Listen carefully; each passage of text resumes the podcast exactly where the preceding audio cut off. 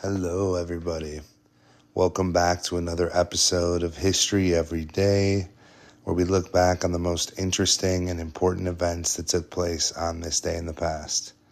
This is episode number 242 for February 27th, and we're going to start off during the American Revolutionary War in 1776 with the Battle of Moores Creek Bridge in North Carolina.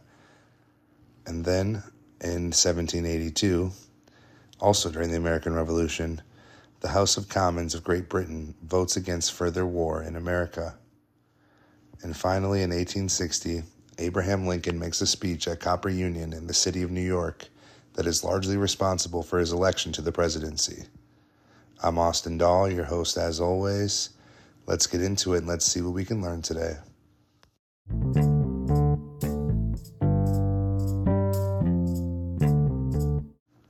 On February 27, 1776, an important engagement in the American Revolutionary War took place at Moores Creek Bridge in North Carolina. The battle was significant in disrupting the efforts of a loyalist militia, which was aligned with the British Crown and bolstered the cause of the American patriots in the southern colonies.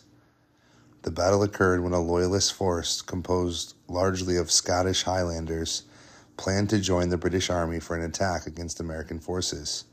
However, they were intercepted by Patriot militia at Moores Creek Bridge. The Patriots, who were significantly outnumbered, managed to outmaneuver the Loyalists through strategic placement and the element of surprise.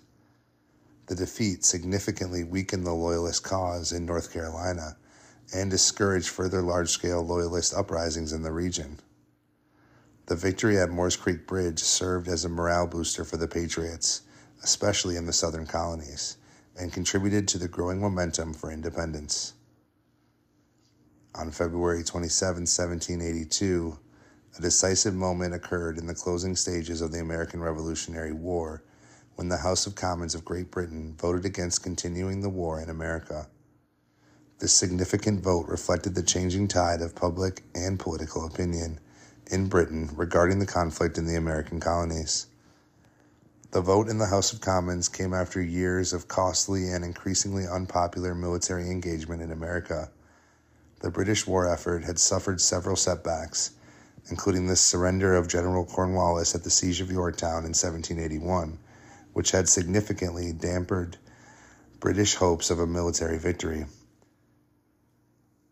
The vote indicated a significant shift in British sentiment towards the war, driven by its high financial cost, loss of life, and growing doubts about the feasibility of subduing the American colonies. The decision to cease offensive operations in America paved the way for formal peace negotiations, which eventually led to the signing of the Treaty of Paris in 1783. The vote was a crucial step towards Britain's eventual recognition of American independence marking the beginning of the end of British rule in the American colonies. And finally, on February 27, 1860, Abraham Lincoln delivered a critical and influential speech at Cooper Union in New York City, which played a significant role in propelling him to the presidency later that year.